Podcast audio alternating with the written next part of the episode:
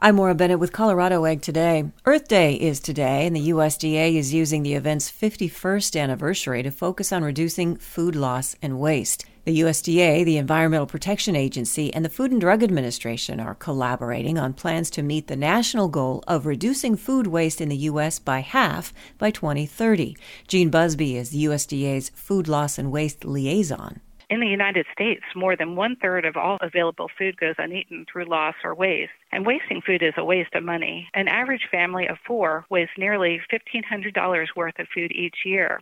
The Agriculture Department has also released a consumer video and an infographic with tips and advice on how to reduce food waste. The idea, according to the USDA, is that we can always take steps to further reduce the amount of food we waste. And the public private collaboration Restore Colorado is launching with 17 restaurants and businesses direct support of regional regenerative farming. Member restaurants are collecting a couple of cents per meal that will become grants for carbon farming projects. The funding will help Colorado farmers and ranchers get started with regenerative practices such as compost application, perennial and cover crop planting, reduced tillage, and grazing management for healthy soil. You can check out zerofoodprint.org for more information. This is Maura Bennett with the Ag Information Network of the West. For more ag news and comments, please visit aginfo.net.